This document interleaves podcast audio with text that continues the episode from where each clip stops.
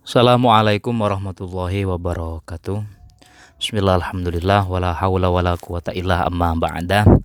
Uh, episode kali ini masih melanjutkan tentang episode sebelum-sebelumnya masih terkait kita sholat dan hal-hal yang perlu diperhatikan ketika sholat baik itu amal dohiroh atau perbuatan yang dilakukan oleh anatomi tubuh bagian luar dan amalul batina hal-hal yang ada kaitannya dengan laku batin atau uh, bagaimana menyikapi atau memposisikan hati kita, pikiran dan jiwa kita ketika sholat.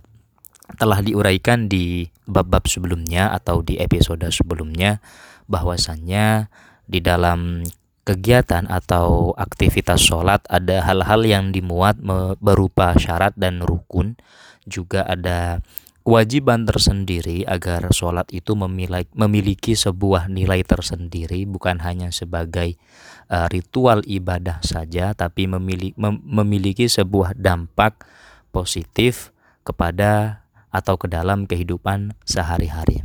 Artinya dampak lain dari sholat yang ditekankan di dalam Al-Quran Inna sholata tanha anil fahsya iwal mungkar yaitu di mana uh, dengan sholat diharapkan atau memang harusnya orang yang melaksanakan sholat dengan sepenuh jiwa dan raganya bisa memproteksi, menghindarkan dirinya dari perbuatan keji dan mungkar. Salah satu tips atau salah satu hal yang perlu diperhatikan ketika sholat adalah menjaga bagaimana stabilitas uh, ruhaniyah kita, bagaimana kondisi batin kita terjaga dalam tanda kurung dikatakan khusyuk. Telah disebutkan di episode-episode sebelumnya bahwasanya kriteria khusyuk kemudian makna di dalam sholat dan hal-hal yang ada kaitannya dengan khusyuk adalah hal yang sangat-sangat signifikan atau hal yang sangat urgen sekali untuk diketahui dan terlebih untuk di, diamalkan atau dilakukan ketika sholat. Pada episode kali ini uh, kita membahas tentang ad-dawa an-nafi, obat mujarab fi huduril kolbi agar supaya uh, kita bisa berkonsentrasi atau bisa menghadirkan kejiwaan kita uh, tunduk patuh dan melaksanakan sholat secara secara menyeluruh. Namun sebelumnya seperti biasa mari kita hadiahkan uh, Fatihah terlebih dahulu ila hadratin Nabi Mustafa Muhammadin sallallahu alaihi wasallam wa ila hadrati azwaji wa auladi wa dzurriyyati wa ikhwanihi minal anbiya'i wal mursalin wa jami'i ashabi Rasulillah ajma'in wa tabi'in wa tabi' tabi'in lahum ihsan ila yaumiddin wa khususan ila mu'alif adal kitab wa jami'i mu'allifil kutubil lati ta'alamna wa alamna kitabahum wa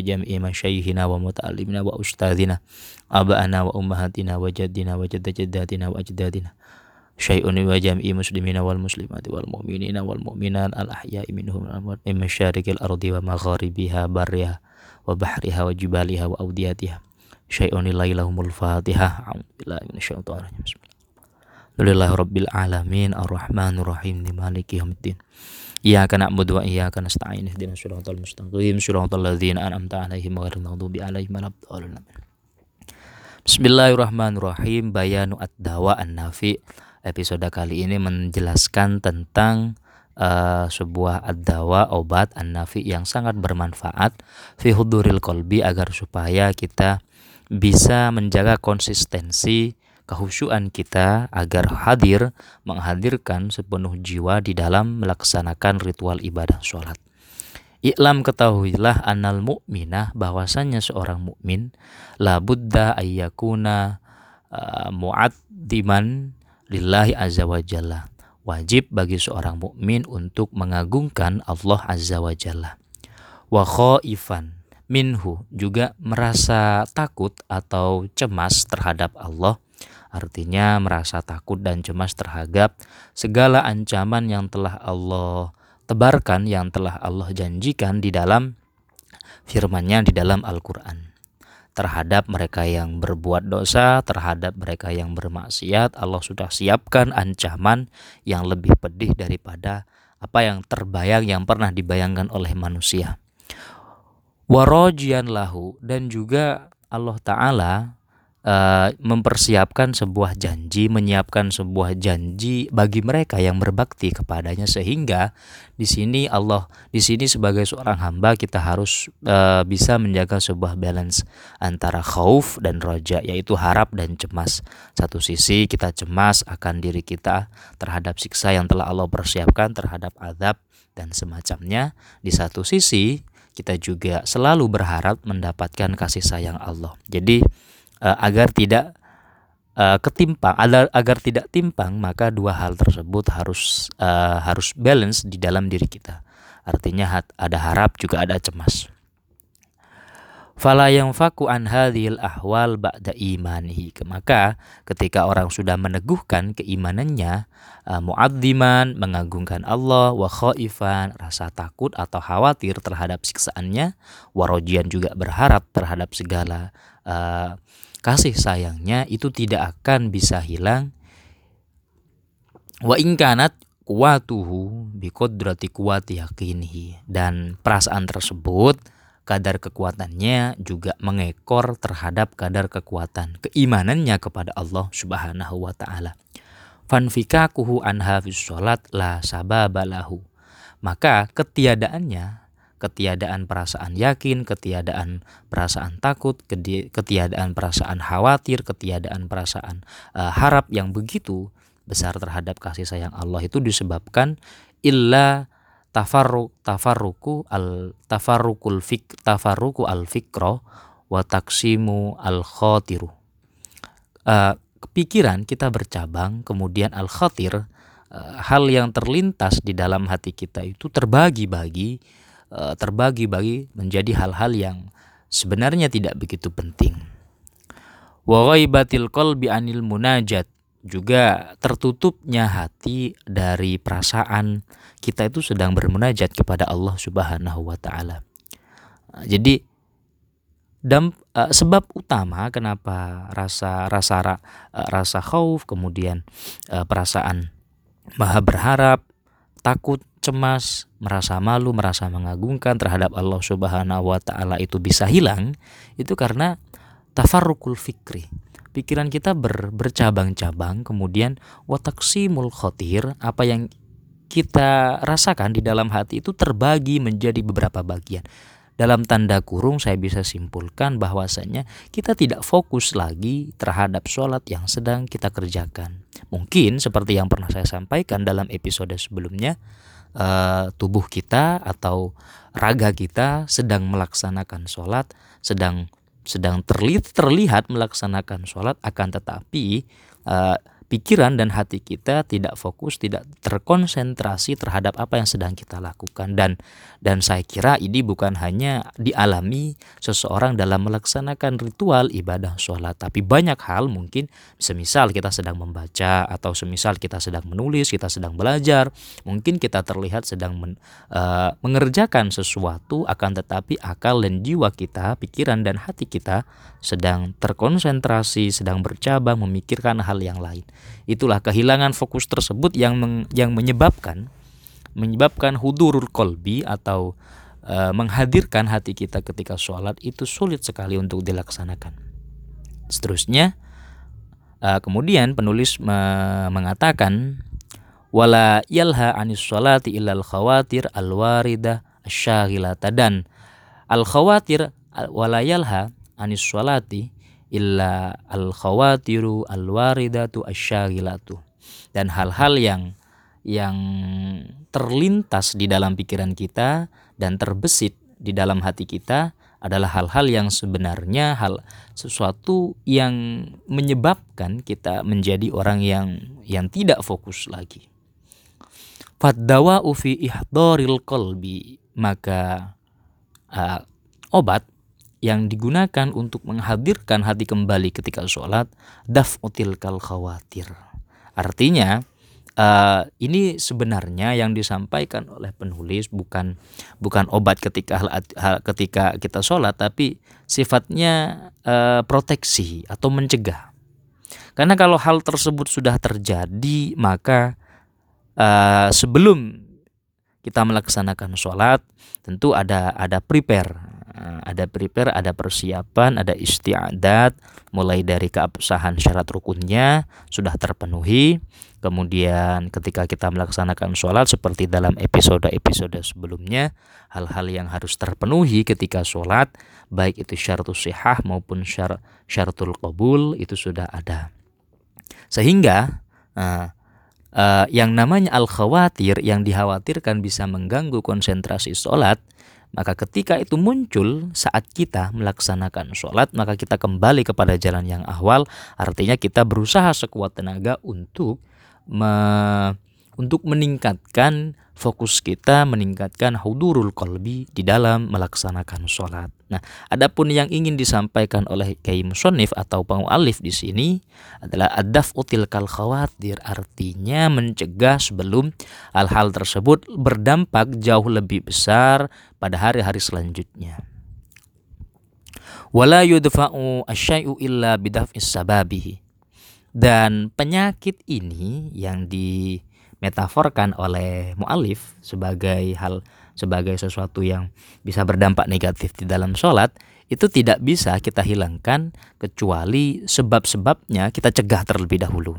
Artinya memang benar mencegah itu lebih baik daripada mengobati karena uh, di, mencegah itu menunjukkan kita itu memiliki sifat yang prepare memang menyiapkan diri dalam melaksanakan ibadah. Wasababu mawaridul khawatir uh, mawarid hal-hal yang menjadikan uh, hati terbesit tidak fokus lagi penyebabnya itu imma ayyakuna ada kalanya amron kharijan sesuatu yang sifatnya eksternal atau amron batinan atau hal-hal yang sifatnya internal. Amal kharij fama yakra'u as-sam'a aw yadharu lil basari. Nah, yang eksternal itu bisa ditangkap oleh as-sam'a oleh uh, pendengar aw yadharu lil basari atau hal yang tampak oleh kedua mata. Fa inna dzalik karena hal tersebut qad yakhtatifu al hamma hatta yatba'uhu wa yatasarrafu fihi wa yatasarrafu fihi. Karena apa yang kita lihat atau apa yang kita dengar itu kadang menghilangkan fokus kita, menghilangkan alhamma, menghilangkan sebuah uh, usaha yang mendalam atau uh, usaha yang mendalam dalam melaksanakan ritual ibadah sholat. Thumma tanjaru fihi al fikra sehingga uh, apa yang tervisualkan oleh mata kemudian dibawa di dalam pikiran, kemudian pikiran uh, menarik hati untuk memikirkan atau membayangkan apa yang telah kita lihat sebelumnya. Wayatasal dan hal ini akan berulang lagi, berulang lagi dan terus menerus. Kalau bisa uh, kalau kalau diuraikan eh, apa yang tampak oleh mata yang yang terlihat oleh yang terlihat oleh penglihatan kita kemudian apa yang terdengar oleh kedua telinga kita itu akan secara tidak langsung secara otomatis akan menyebabkan apa yang ada di dalam hati kita ikut tertarik dengan apa yang telah kita lihat. Jadi mm, dari eksternal sendiri adalah faktor eksternal adalah hal luar yang kita lihat, yang kita dengar, kemudian diolah hal-hal tersebut dan menjadikan hati dan pikiran kita memaksa terhadap hati dan pikiran kita secara tidak langsung untuk ikut uh, untuk ikut mengolah apa yang telah kita dengar, ikut mengolah apa yang telah kita lihat. Sehingga itu yang disebut oleh mu'alif sebagai at-tafarruq, hilangnya fokus. Wa yakunu al-ibsor sababan lil iftikar dan paling banyak penyebab uh, hilangnya fokus pikiran tersebut dari pandangan. Uh, dari pandangan. Tak ayal kalau ketika uh, apa namanya ada anjuran ketika membaca Al-Qur'an walaupun teman-teman mungkin ada yang hafid ketika membaca Al-Qur'an itu dianjurkan walaupun hafal itu lebih baik melihat langsung mushafnya daripada membacanya di, dengan tanpa memegangnya. Karena hal tersebut lebih lebih menekankan kepada fokus, nah, lebih mengajarkan terhadap hal-hal yang sifatnya fokus. Mungkin ketika Anda membaca Yasin atau surat-surat yang sering Anda baca, Anda bisa membacanya di luar kepala secara bersama, tapi alangkah lebih baiknya kalau membacanya sambil melihat mushaf tersebut. Itu melatih fokus kita agar uh, mungkin bibir kita bibir kita membaca apa yang kita hafal, akan tetapi pikiran kita juga ke mana-mana. Nah, itu yang disebut dengan tafarukul fikroh. Waman waman kawiyat niyatuhu wa alat himmatuhu barang siapa yang uh, niatnya kuat dan himmahnya juga kuat artinya juga tinggi lam yalhahu majaro ala hawasihi maka apa yang ditangkap oleh visual kita tervisualkan di panca indera kita baik itu telinga, mata dan semacamnya itu tidak bisa memberikan dampak yang signifikan, tidak bisa memberikan pengaruh yang besar terhadap hatinya. Karena uh, kekuatan hatinya sudah luar biasa. Walakinid dhaifu la budda wa ayyatafarraqu bihi.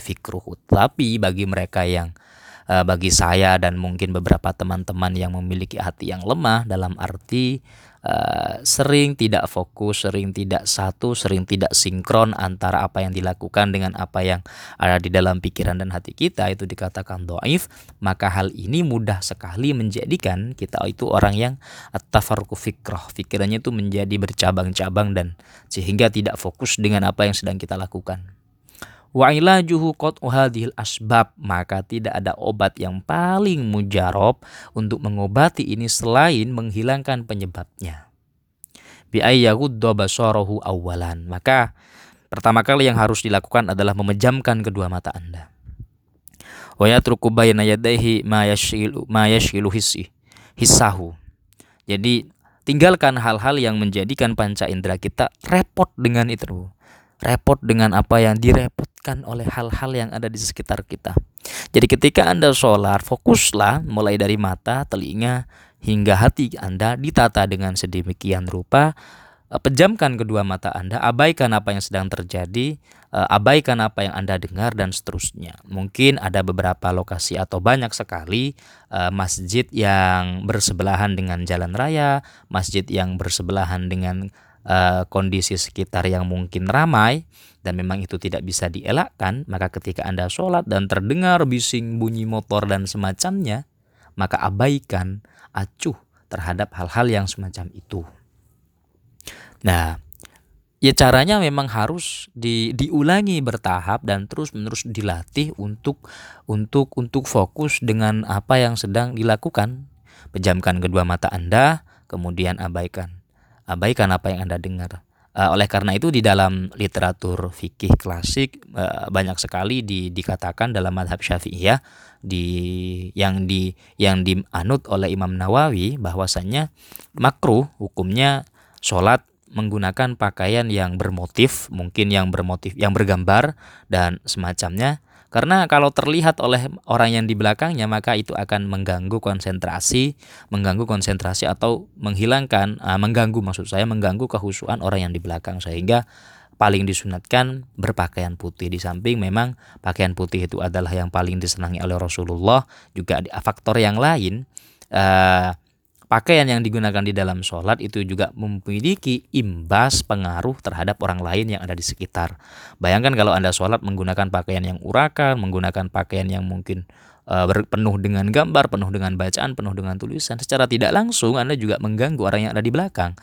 Mungkin uh, secara tidak langsung orang yang ada di belakang ketika tanpa sengaja melihat apa yang ada di kaos atau ada tulisan apa yang ada di baju Anda dan dibaca, maka Eh, konsentrasi yang dimiliki oleh orang yang ada di belakang Anda atau orang yang di sekitar Anda akan hilang begitu saja. Dan makanya oleh karena itu di dalam fikih dimakruhkan uh, sholat menggunakan pakaian yang bergambar, yang yang mungkin corak dan setidaknya bisa mengganggu konsentrasi orang lain lah. Kemudian uh, wayahtariza minas sholati ala syawari dan usahakan jangan sholat di, di di jalan raya tentunya. Karena memang itu bukan yang pertama bukan tempat sholat. Yang kedua itu juga tidak kondusif karena uh, syaware jalan raya itu ya jelas saja kalau di pinggir jalan tentu akan mengalami kebisingan, terganggu kondisinya semacam itu dan semacamnya. Jadi mereka-mereka yang sering melaksanakan sholat di pinggir jalan atau anu sebenarnya ada yang mengatakan bahwasanya orang yang mengganggu rut, uh, apa namanya lalu lintas bahkan itu dalam dalam tanda kurung uh, dalam tanda kutip melaksanakan ibadah hukumnya haram tidak boleh karena uh, mengambil hak orang lain uh, bukannya bukankah membaca Al-Qur'an hingga mengganggu tetangga yang sedang tertidur itu hukumnya haram dan juga sholat ketika mengganggu uh, lalu lintas itu juga diharamkan. Di samping saya yakin dan beberapa pengarang dalam kitab itu diyakini bahwasanya sholat di di pinggir jalan raya apalagi di tengah jalan raya itu uh, tidak khusyuk juga mengganggu terhadap lalu lintas sehingga di samping menjaga pribadi kita agar khusyuk lebih sholat juga menjaga hak orang lain dalam melaksanakan rutinitas sehari-hari. Wa ma asbabu al batina. Kemudian faktor internal yang muncul dari diri kita bahwa asyaddun itu jauh lebih berat sekali fa inna man tasyabat bihi al-humumu fi audiyatid dunya lam yanhasir fikruhu fi fanni wahid fa inna man barang siapa tasyabat bihi al-hum tasyabat bihi al-humumu di mana konsentrasinya terpecah fi audiyatid dunya ketika sibuk mengurusi dunia lam yanhasir fikruhu maka pikirannya fi fanni wahid tidak akan fokus pada satu hal saja maksudnya begini Ketika orang sudah disibukkan dengan hal-hal yang sifatnya duniawi, maksud saya begini. E, maksud maksud saya atau maksud penulis ini bukan bukan meniadakan atau bukan e, menghalangi atau mencegah orang lain agar sibuk mengurusi apa yang mereka miliki atau harta benda, bisnis e, dan semacamnya bukan. Tapi kita tahu posisi lah. Saat ini kita sedang sholat. Ketika kita sedang sholat maka di luar sholat mari kita tinggalkan. Ya mungkin sering sekali kita mendapatkan nasihat atau kita mendapatkan sebuah tips dari pakar kesehatan kenapa Anda bisa mengalami insomnia, kenapa orang sulit tidur karena ketika orang itu akan melaksanakan tidur dia masih memikirkan esok hari.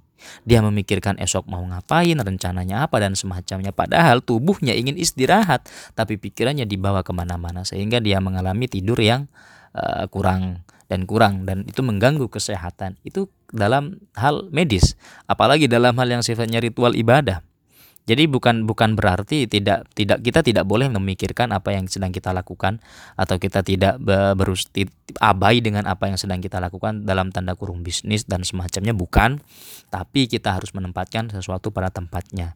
Konteks ke kali ini pembahasan saya adalah sholat bagaimana khusyuk di dalam sholat sehingga bagi mereka yang disibukkan dengan perkara dunia misalkan kerjaannya, bisnisnya, jualannya dan semacamnya ketika itu dibawa di dalam sholat maka bukan hanya bisnisnya yang dia pikirkan, tapi seluruh uh, ran rantainya. Art artinya kalau kita berbicara tentang dunia maka misalkan begini, uh, ketika orang sholat memikirkan uh, cicilan motor, maka dia akan memikirkan bagaimana cara melunasi cicilan motor dan itu berimbas bagaimana dia cara mendapatkan pekerjaan lalu dia memikirkan tempat mana yang cocok dia bekerja skill apa yang dia miliki berapa penghasilannya apakah cukup untuk membayar cicilan motor tersebut Pikiran-pikiran tersebut berangkat dari satu pikiran, yaitu bagaimana cara melunasi cicilan motor. Dan itu salahnya dia bawa ketika melaksanakan sholat. Nah, itu dia. Salahnya di situ. Sebenarnya tidak salah dia memikirkan dan memang harus karena itu tanggung jawabnya. Akan tetapi e, ketika dia dibawa di dalam sholat itu adalah hal yang kurang tepat atau tidak bagus. Hmm. Fahada fahada torikun Uh, fahada hal ini tariquhu ayyarudda an-nafsa kohran ila fahmi ma yakra'uhu fi sholat. Maka suyogyanya kalau sudah uh, terbawa ke dalam pikiran yang bercabang, baik masalah urusan kantor, urusan pekerjaan, urusan sawah dan urusan-urusan yang tidak ada hubungannya dengan sholat, maka tiada lain ke, untuk untuk mencegah pikiran-pikiran semacam itu, maka harus memaksa dirinya sedikit demi sedikit mencoba untuk at-tafahum, memahami ma yakra'uhu fi sholat, apa yang sedang ia baca di dalam sholat. Hmm, jadi misalkan ketika Anda sholat, Anda membaca Fatihah kan diwajibkan. Uh, Bismillah. Anda uraikan maknanya di dalam hati Anda. Mulut Anda berbicara, hati Anda mengartikan. Mulut Anda berbicara, hati Anda memikirkan. Hati Anda hati Anda mengartikan pikiran kita memikirkan dan seterusnya. Agar pikiran-pikiran tersebut fokus mengartikan apa yang kita baca dan seterusnya. Wa ya'ni ala dzalika ayas ayas ta'adalahu qabla tahrim bi ayyajida ala nafsi dzikrul akhirah. Juga ada hal lain yang yang yang bisa memutus rantai pikiran yang mengganggu di dalam sholat yaitu berpikir akan akhirat mungkin uh, memikirkan bagaimana kalau nanti saya mati apakah sholat saya diterima kalau saya mati apakah saya disiksa kalau saya mati apakah uh, segala amal perbuatan saya akan di, dibuang atau diabaikan dan seterusnya. Dan itu bisa menggugah rasa keimanan bahwasanya posisi Anda sedang sholat dan posisi Anda sedang berhadapan dengan pencipta Anda, maka tidak etis kalau Anda memikirkan hal-hal yang tidak dituntut di dalam pekerjaan Anda yang sedang Anda lakukan. Artinya kalau Anda sedang sholat, ya maka seyogyanya eh, apa yang menjadi pengganggu baik itu eksternal maupun internal itu harus dicegah sedini mungkin dan berusaha mencegahnya itu memang memang tidak selalu mulus. Artinya ada saja kendala yang mungkin kita alami. Itu sama saja dengan belajar berjalan. Artinya setahap demi setahap berlatih terus menerus tiada henti. Dan di beberapa uh, keterangan atau pengajian yang yang pernah saya yang pernah saya dengarkan ketika orang merasa putus asa kenapa dia tidak bisa sholat khusyuk uh, harusnya dia bersyukur dalam arti bersyukur dia bisa masih bisa melaksanakan sholat walaupun tidak khusyuk artinya itu untuk memberikan sebuah keringanan maksud saya memberikan sebuah motivasi terhadap teman-teman yang mungkin belum melaksanakan sholat secara khusyuk bagi yang sudah sering melaksanakan sholat maka harus ditingkatkan kualitasnya. Dalam arti uh, sholat yang telah kita lakukan apakah sudah sesuai secara legal formal syariat baik itu syarat rukunnya, kemudian khusyuk dan seterusnya, kemudian ditingkatkan lagi menjadi uh, dampak. Artinya uh, sholat yang telah kita lakukan harus memberikan dampak ke dalam kehidupan sehari-hari, dampak yang positif tentunya, terlebih kepada orang sekitar dan lingkungan. Kemudian fa in kana la iju afkarihi bihadid dawail musk bi bidawai al muskini bihadihi dawai al muskini nah, kalau hal-hal di atas itu sangat sulit dilakukan yang digunakan untuk menjadi obat yang menenangkan fala yunji illa al musahhal alladhi yakma'u madatadda min a'makil uruq. Maka uh, harus diupayakan hal tersebut sampai ke akar-akarnya sampai ke otot yang paling dalam. Yaitu ayyan duro al umur melihat hal lain asyarifata yang mengalihkan atau yang bisa mengalihkan kita an ihdoril qalbi dari menghadirkan hati. Wala syakka annaha ta'udu ila muhimmatihi. Dan tidak dikhawatirkan lagi bahwasanya hal tersebut akan terulang, akan kembali sampai kepada tujuannya.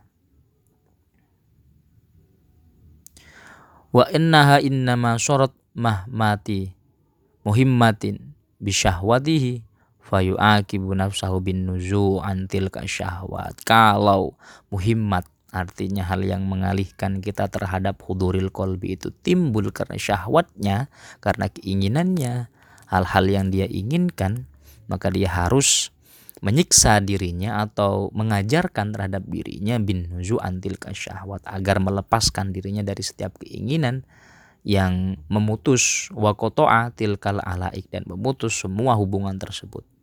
Jadi kalau memang sudah tidak bisa, sudah akut, maka harus segera diputuskan hubungan tersebut.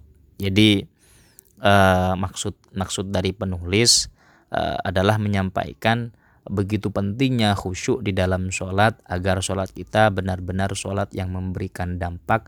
Di samping kita melaksanakan ritual ibadah kita melaksanakan kewajiban yang telah ditetapkan oleh Allah Subhanahu wa taala.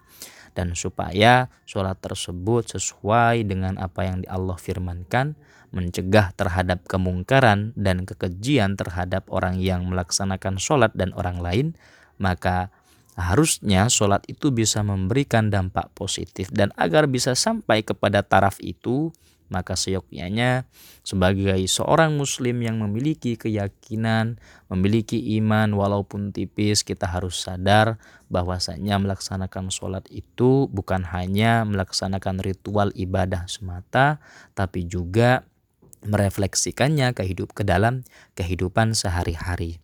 Artinya dari salah satu rukun sholat berupa tumak nina, artinya anteng, di mana dalam hal dalam setiap hal kita diajarkan untuk berdiam terlebih dahulu sebelum kita berbicara, sebelum kita sebelum kita bertindak, kita diajarkan untuk menelaah terlebih dahulu.